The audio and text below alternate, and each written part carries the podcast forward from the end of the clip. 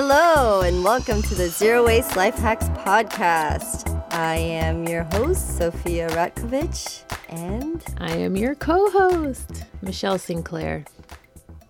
This is episode six bags. So excited about this one, Sophia. This is a good one. So, for this episode, when we were thinking about which guests we wanted to bring on, right away I thought of Andy Keller. He has been an outspoken opponent of plastic bags for over a decade. He's created this character called the Bag Monster, which um, I've heard you talk about a lot. Yes, my Halloween costume for many years in a row. And this bag monster, it's made from 500 plastic bags, which is the number of uh, bags that the average American uses annually. He uses this to raise awareness about environmental impact of disposable bags, and you see him at festivals all the time. It's even gone to the White House.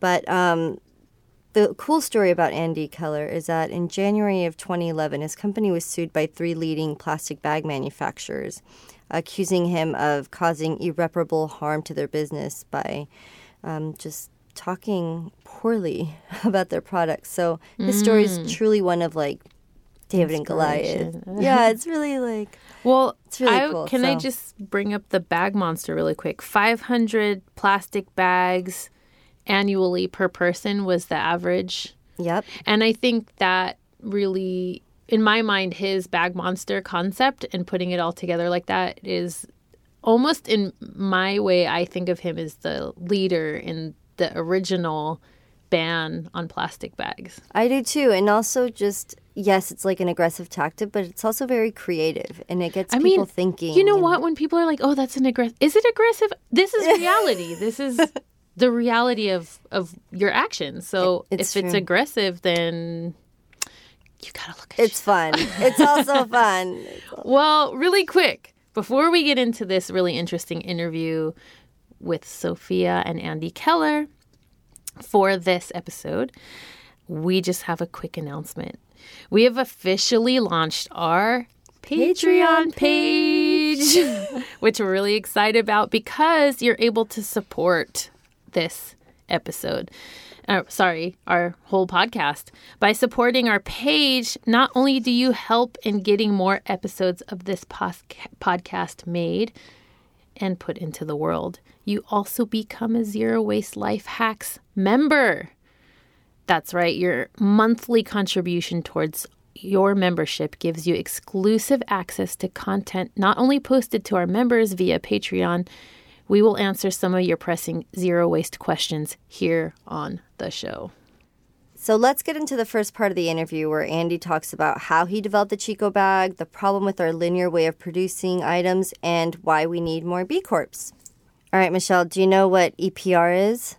Mm, no, I don't. Extended producer responsibility? No, it sounds like, you know, sounds kind of like giving it back to the companies rather than the consumers, maybe?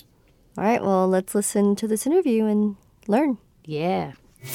Just wanted to, first of all, say thank you for joining us on the podcast and sharing with us your knowledge, your experience, and um, your hopes for the future.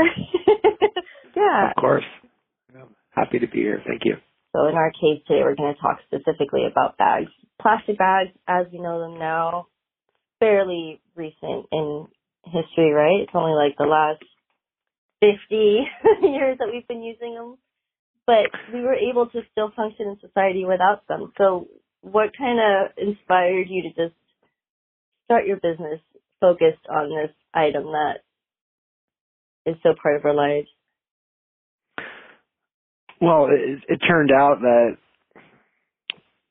it was a perfect confluence of events for me where I had lost my job. I had just bought a house. I was super scared because I had a mortgage, but the house needed a bunch of work. So I also had some time to work on it. And long story short, I ended up working on it and bringing a bunch of trash to the landfill.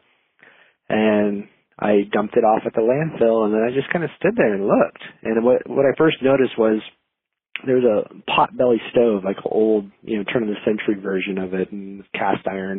It's beautiful. And it was in a landfill. I'm like, why is that? Being, why is that here? It's so nice, and it could be recycled. And then mm-hmm. I looked up, and then there were plastic bags everywhere. And they're blowing around. Um, it was a windy day and there's seagulls like flying and pecking at them. And then the, the, the bags are actually getting caught in the wind and be, blowing out of the landfill into the adjacent ranch land where the cows were pasturing. And, and I realized at that point that I had basically been lied to my whole life, uh, or at least told a half truth if I wanted to be kind about it. Um, the two things that I was told is one, recycle, and Mhm. the other is don't litter. And if I do those two things, you know, it's okay to use plastic and consume as long as you don't litter and you recycle, right? And what I realized at the landfill that day is that, you know, those plastic bags were properly disposed of. They're, they were in the place that were they were supposed to be. Um, you know, if you don't recycle it, you put it in the trash can. And Mhm. they were blowing out of the landfill despite proper disposal. And so it wasn't somebody being irresponsible, you know, being a litter bug. It was that the product had a fundamental design flaw that it could become windblown litter despite proper disposal. And, and that was a realization for me. Where I was like, wow, you know, I, ne- I never even thought about how many plastic bags I used, what they were made out of, how long I used them for, and what happened to them at the end of their life. I never thought about any of that. And it just all started becoming super clear to me that I, I didn't want to use plastic bags anymore. it's like I didn't want to. I wanted to be part of the solution, and I saw this as a major problem. And it's it's it's symbolic of kind of the status quo of business, you know, that we've been doing up until this point. It's changing, but the status quo is linear.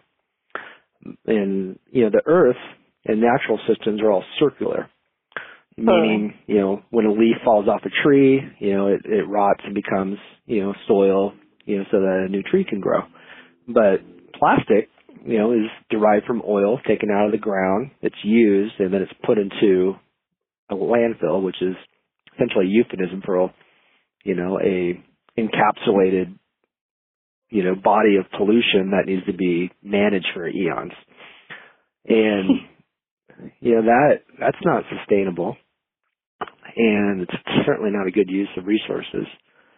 And the way that that we can close that loop you know is a complicated question um given that where we are this we're so entrenched in this linear system so i really want to you know look forward to talking about you know some of the solutions and how we can get out of this linear system when you mentioned, you know, this use of resources and the fact that bags come from petroleum, I think a lot of people don't think about that fact.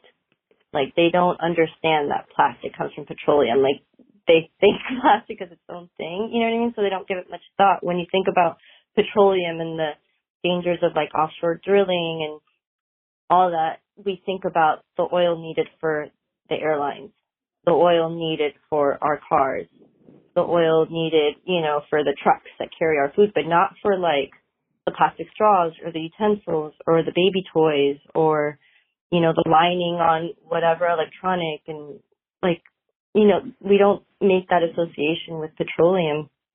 you know, it comes back to you know what we're taught in school. There's the three R's. You know, reduce, reuse, you know, recycle. And really, that that that, whole system is is uh, broken. Really, um, recycling has been promoted so heavily by you know industry as this solution. You know, consume all you want as long as you put it in your recycle can and Mhm. it, it, it's it's basically a myth.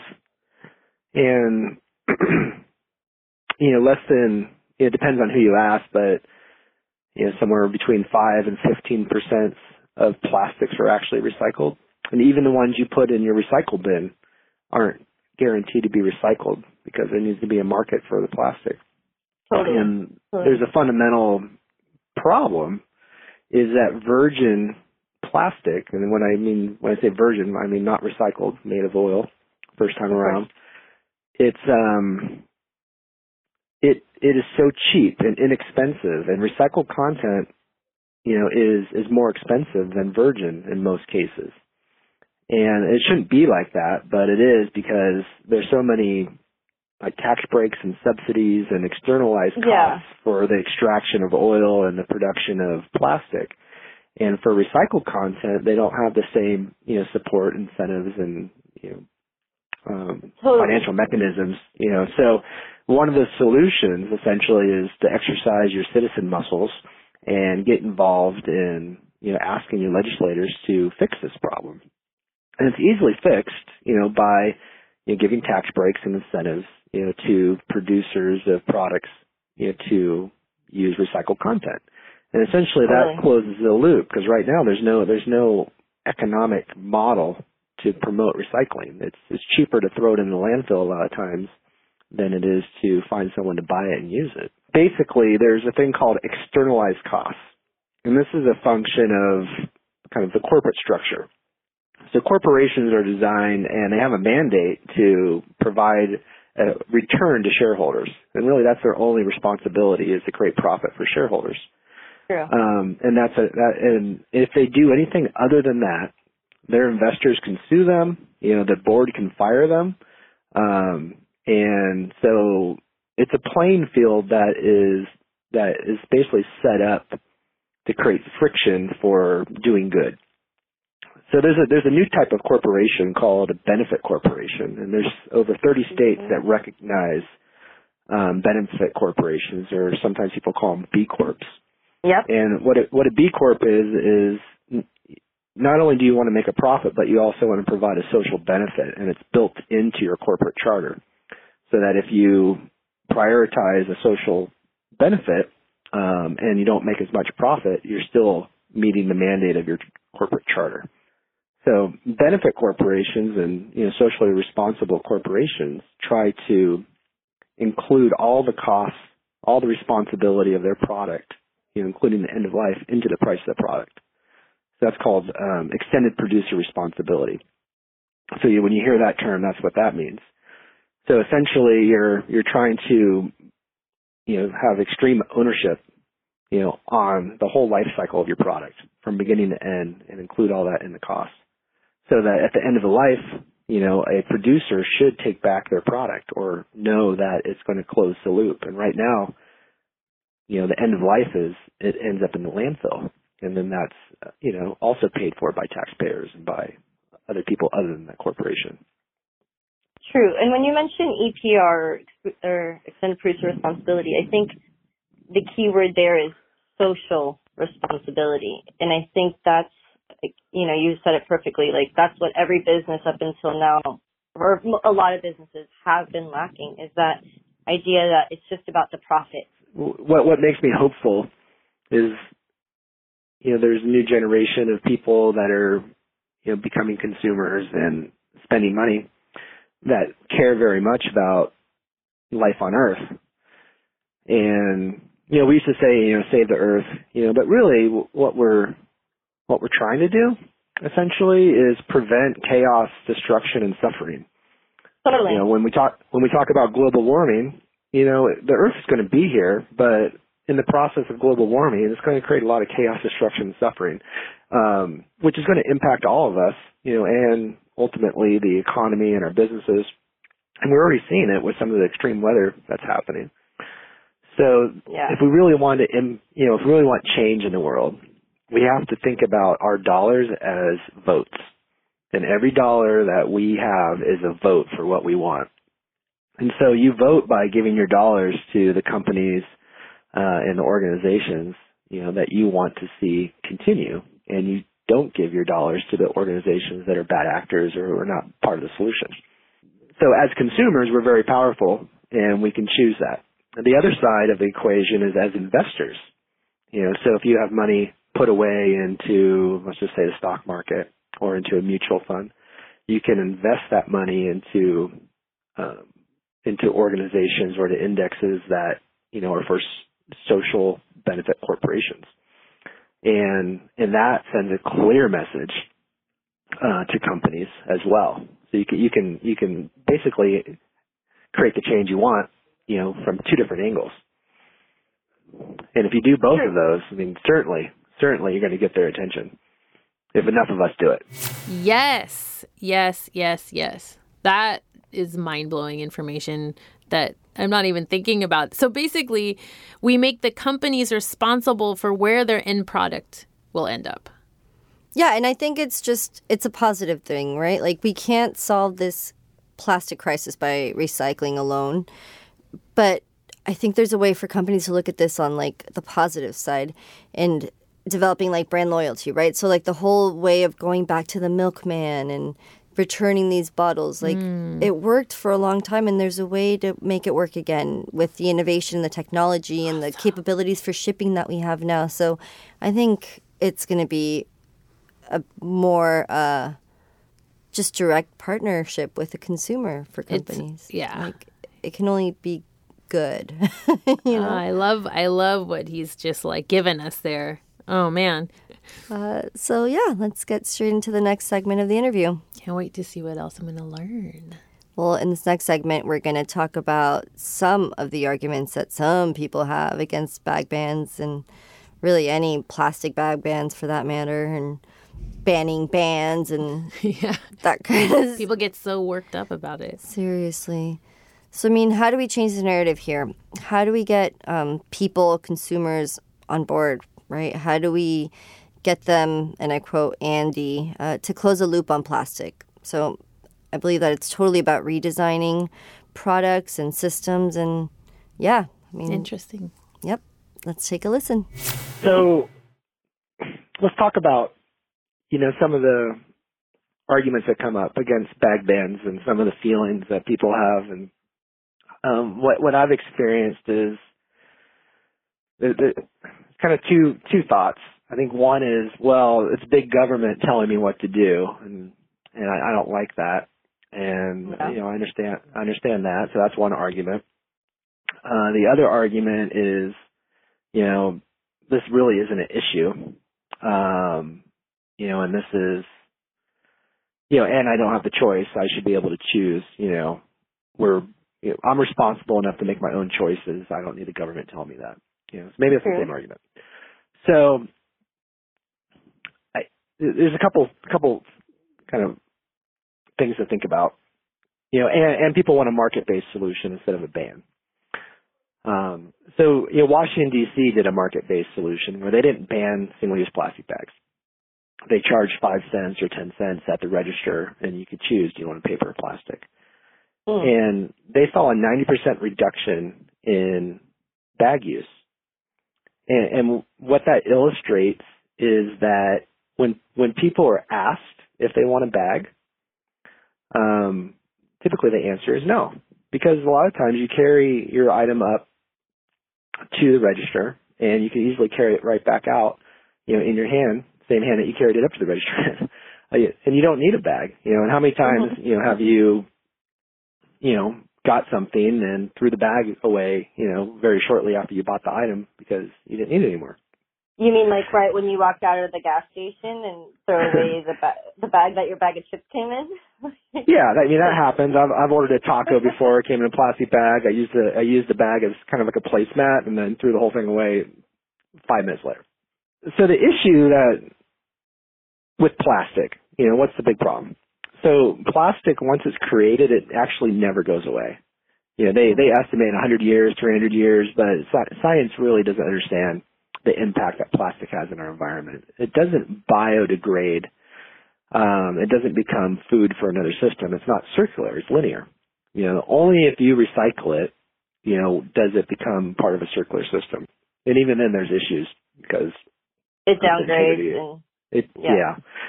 So, so that's the best case, and I think I mentioned something like fi- less than 15% of plastic is recycled. So, so the issue is, is that we're creating mountains of plastic, and it's amazing material.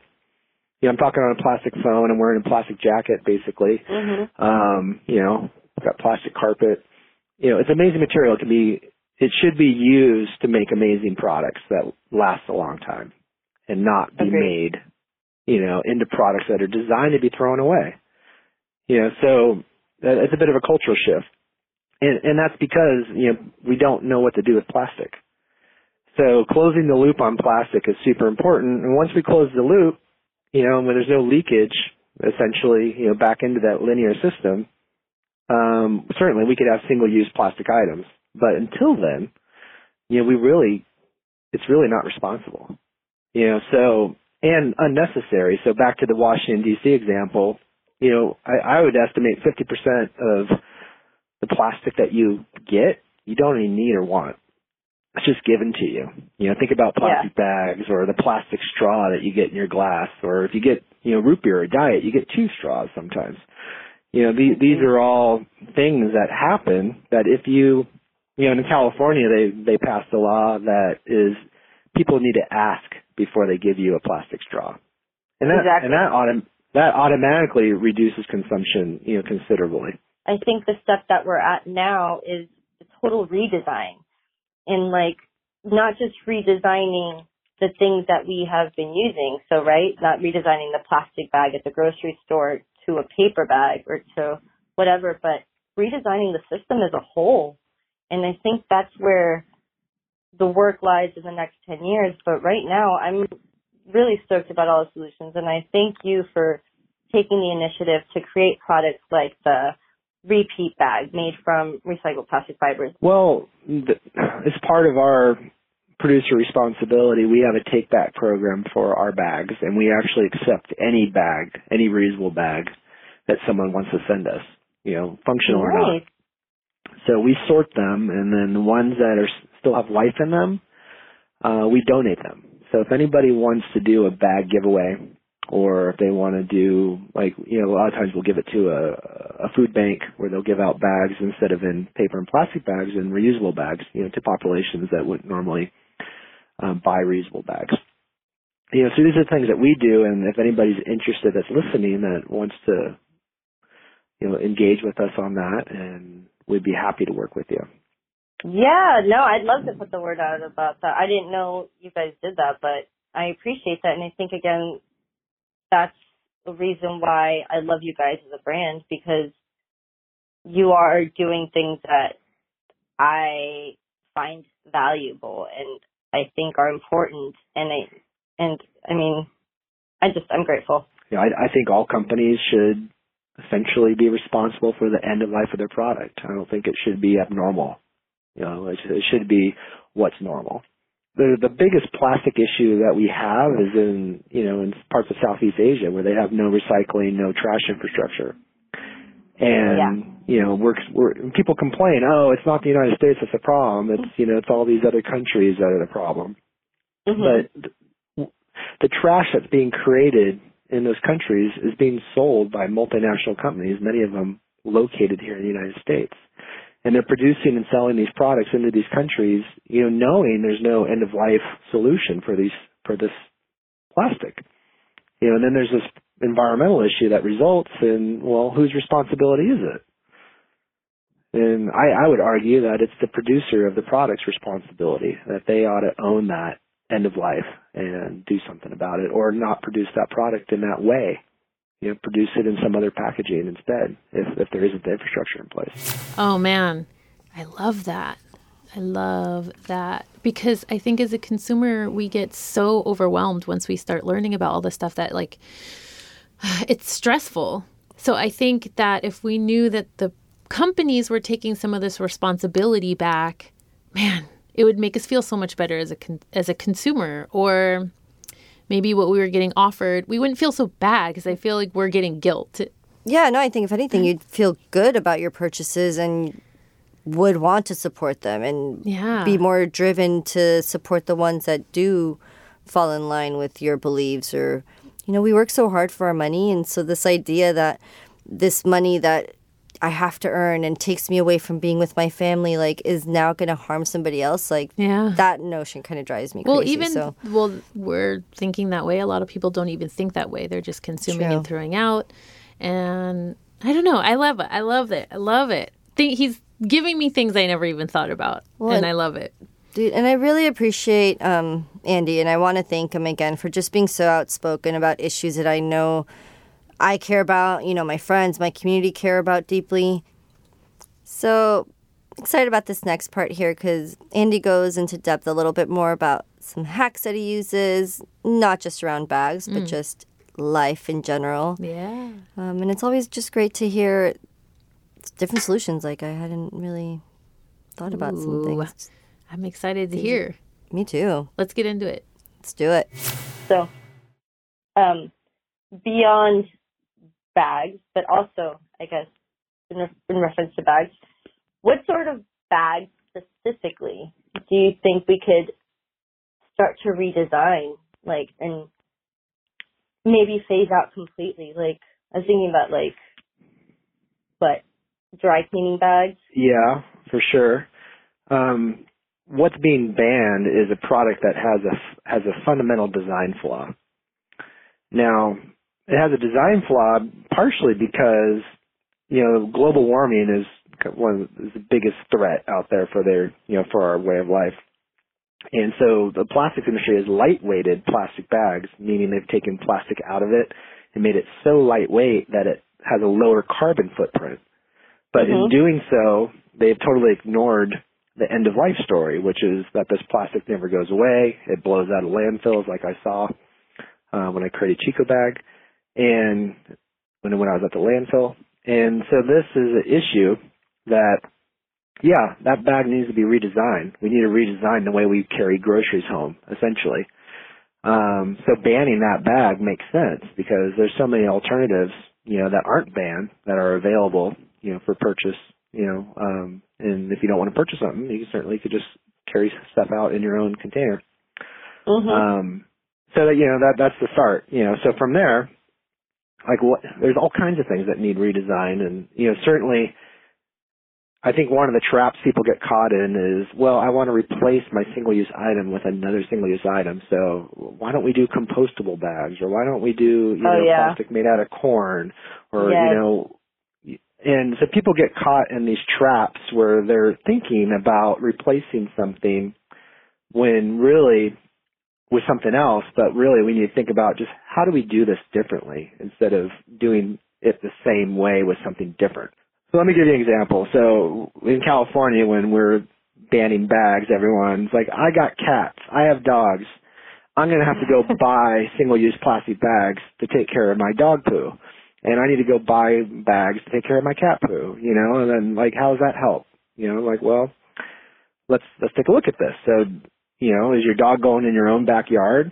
And that's the, is that the dog poo you're cleaning up? Like, oh yeah, you know, okay. Mhm. Well, like think about all the well, first of all, if you got a pooper scooper, you know, Mhm. you wouldn't you wouldn't actually need to use plastic bags. Um and you know, a lot of people just dig a hole and put a lid on it and you know, use the pooper scooper and once the hole's filled up, they cover it up and you know, and, and that that's the you know, true recycling, that's the rot side. Um, you know, it doesn't go to the landfill and you know, you're being sustainable. So the, the other option is, well, what am I going to line my trash cans with? You know, I'm gonna have to Yeah. buy trash can liners. Oh, okay. Well, what if you didn't line your trash can? Like you have a plastic trash can. You know, what happens if you don't line it? You know, well, I would say 80% of the time, people can do it. You know, I think there's examples where, well, I live in apartment buildings, multi-story, we have to bag everything. You know, but most people don't need to line their trash can and you know but you have you have to kind of take that leap of faith and try it out you know. So i started with you know the trash can in my in my you know home office. It was just full of paper you know and then the one in the bathroom. Mhm. well it's mostly just tissue paper and toilet paper and stuff. You know okay that's easy. You know the the final frontier was the one in the kitchen you know so I, i've i've gotten to the point where i ran out of can liners you know for the kitchen and i i haven't bought them since. And so you know i just dump my my trash into the the roller bin that goes out to the curb and i don't use any plastic bags. You know does it get you know messy sometimes? Yeah. But you know i hose it out with the hose and i i dump it on the flowers and you know it actually seems to fertilize them pretty well. So you know it works for me. Yeah. it's not for everybody but you know it's it's progress over perfection really you know you don't have to kick every single single use plastic item out of your life but if you're aware and you can say no wherever possible it has a huge impact if we all did that I mean, absolutely. And I think um, you and I are, I know we're definitely on the same page. definitely on the same frequency. For sure. You know, like tortilla bags and bread bags, you know, are my go-to, and you know, the liners for cereal boxes. You know, the, whenever I need Yep. a bag, you know, I have plenty of those. And and what I do is I have a little spot where I keep all those types of bags, so they're handy, and I have them when when I need them. I mean, like- if you if you if you keep the bags that enter your house, you know, just by grocery shopping, you know, you should have plenty of bags. You know, anytime you buy any kind of electronics, it all comes wrapped in a bag. You know, Totally. most everything you buy at some point was in a plastic bag at some point. Really quick, I want to ask you: Have you ever been to the uh, plastic convention, Plastec West, Plastec East? Wait. Plastec East? So it's like instead of an I, it's an E. It's geared towards um plastic manufacturers. A lot of it is like pharmaceutical, but they also have like Oh. I, I, I have been to some, you know, I I have Like been that. embedded. I've gone to some plastic conferences, um, you know, just to see what they were like, and it's been interesting. Um, like a vegan at a slaughterhouse type of kind deal. of, yeah. It, it is very fascinating, um, just hearing people talk.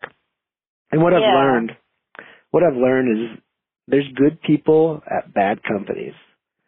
And part of the issue is that there's there's the playing field that I mentioned is set up to incentivize bad behavior. Yeah. And so these good people are trying their hardest to change the culture and the way a company operates, but you know, the playing field's not right. You know, so again, the, the, the biggest thing you can do essentially is, is speak with your dollars or vote with your dollars, you know, by, you know, and, and the best thing is send a letter with it, you know, write, write to the company via email or Twitter or, you know, Facebook or what have you and tell them how you feel and why you're not supporting them or what they would need to do in order to be supported by you. And, if they get enough of that, certainly they will change. And that's on the consumer side and then on the investor side, you know, that's that's very powerful as well. You know, one idea is if anyone's listening and you know they have a retirement plan either through their company um and there isn't an option to invest in social responsible companies or indexes, ask your HR person. Say, hey, have you guys considered adding in social responsibility, you know, companies into our portfolio that so we can have that as an option to invest in with our 401k? Um, you know, and just Uh, I love that. yeah, so if enough people do that, ask HR, like, hey, we want to have that option, they're going to add it. And then if it, if more people put their money into those companies, that's less money going into the bad actors. Any other hacks, Andy, you think you could share? You know, bringing your own bag is one easy one, but you mentioned Well- tortilla chip bags and So a lot of people forget their bags at home or in the car, and you know a way to remember that is you know hook your bag onto or put your put your bags on your doorknob. You know keep them in your car. Um, Of course, the bags I make have a carabiner, so you can clip them on your keychain so that you don't forget them, or you can keep them in a pocket or purse. Um, and, and that was really the design intention behind all the products we make is to really make them un, unforgettable so that you can adopt a reusable habit. Um, cause don't leave home changing habits. Yeah, I mean, changing changing habits is hard, so you you need all the help you can. Um, let's say you end up at a store and you forgot your bags. Uh, but Okay. your bags are in the. Let's say your bags are in your car. So just check out and put the stuff back in your in your shopping cart. Roll your shopping cart out to your car, and then bag your groceries at your car instead of at the register. So that that's in the bagging world. So utensils, um, you know, bring your own utensils with you, um, so that when you go out to lunch, instead of you know taking the plastic utensils, you have you have your own. And you know, of course, it's a bit of a plug for my product to go ware uh, utensil sets. Um, I mean, they're designed to go with you um, so that you can say no to single-use plastic uh, utensils. You know, when you order something at a restaurant, uh, just say, "I'd like," uh, when you say, "I'd like a water with no straw," you know, just make that part of your ordering process. And then I'd say 75% of the time you get your water with no straw. And then let's say someone gives you a straw even when you asked for no straw. I if if you want bonus points, you say, "Oh, you know, I didn't want a straw," and give it back to them. So even though you know they're going to throw it away, it, it helps train them that next time they probably will, you know, think twice about it. with your plug with um with to go ware I I think you need to plug that in one more time for this recording because that product has changed my life. And I remember being at Coachella one year and I didn't have my to go ware and I ate um a really messy taco. like with my hands and I was like it was like the worst thing for me to not have that and to see everybody else eating with the plastic fork and then I eventually just used my friend's fork. But it was like the idea that like, no, I am not going back. I will not give in to a plastic fork. So um That's a good idea. You know, sharing a fork is is a great idea. Um so the to go ware um or kind of the signature product for to go is this uh, bamboo utensil set. So it's a fork, knife, spoon, and chopsticks, all made of bamboo, which is a um, highly sustainable material because it grows like a weed, literally. Doesn't need any fertilizer or pesticides, and and it, and it regenerates. So once you cut one down, another one grows up. Um, so it's it has a little carrying case and it has a carabiner on it. So you can clip it onto a purse or keep it in your pocket and you take it with you. And when you need uh, utensils you have them um, it also can fit a straw. So if you're a reasonable straw user you can put your straw in there and so you have everything you need um, the to go ware line has uh, lunch boxes too so we have stainless steel lunch boxes which is really popular with uh, the vegan crowd so if you like to have like uh say quinoa and uh, baby kale and you know you like to you know have a cold lunch, um it's great for that. They're made of stainless steel, you know, so you can't microwave them or anything like that. So that's good for a lot of people because they don't want to microwave anyways. Um so and then you can carry your lunch with you. Um you know, eat more healthy, Well, save money, and save the environment at the same time. those tiffins are amazing. I love them and always um makes it easy to take stuff to go as well. So if I go to a restaurant, if I have I have like one that's a little the snack pack, but it's it's like the top part of one. And so that's usually Oh, cool. when I get my my stuff to go in when I go to a restaurant. I just put it in there and um go straight into the fridge. So thank you for Yeah, that's a creating all these That's a great way to do it. That's another hack is you know bringing your own containers um, to get food. I do Mhm. that a lot. Um, go out to lunch. I'll bring a container and get my lunch in my own container. And right now, it usually works about 50% of the time. Usually with uh, smaller chain restaurants or independently owned places. Yeah, so it just doesn't make sense, and that's another playing field issue. The health department and people's fear of health department regulations. Uh, there's something needs to happen there. I'm not sure what, because it's all local county um, Yeah. rules, but something certainly needs to happen with the health department and reusable products. Yeah, that's its own other very lengthy episode. But I did see a video recently put out by the National Restaurant Association, and they clarified that as long as their serving equipment does not touch yours, there is no reason why they cannot use somebody else's uh, container. So it would come down Oh. to individual bias, I would say. But yeah, that was on the Restaurant Association website. So Great, it's good to hear. Wow, there's some really good takeaways there. Things that I hadn't even considered or thought about. Yeah, and I mean, I want to take it back or just mention again Andy's legal battle against the plastic bag manufacturers because it's really like an inspirational story. Like hmm. he, it was a kind of a lengthy process, expensive, energy draining. I'm assuming in many ways, but it's just kind of a reminder of how much power we have as individuals, right? Just like one person and the many changes that we can make. So.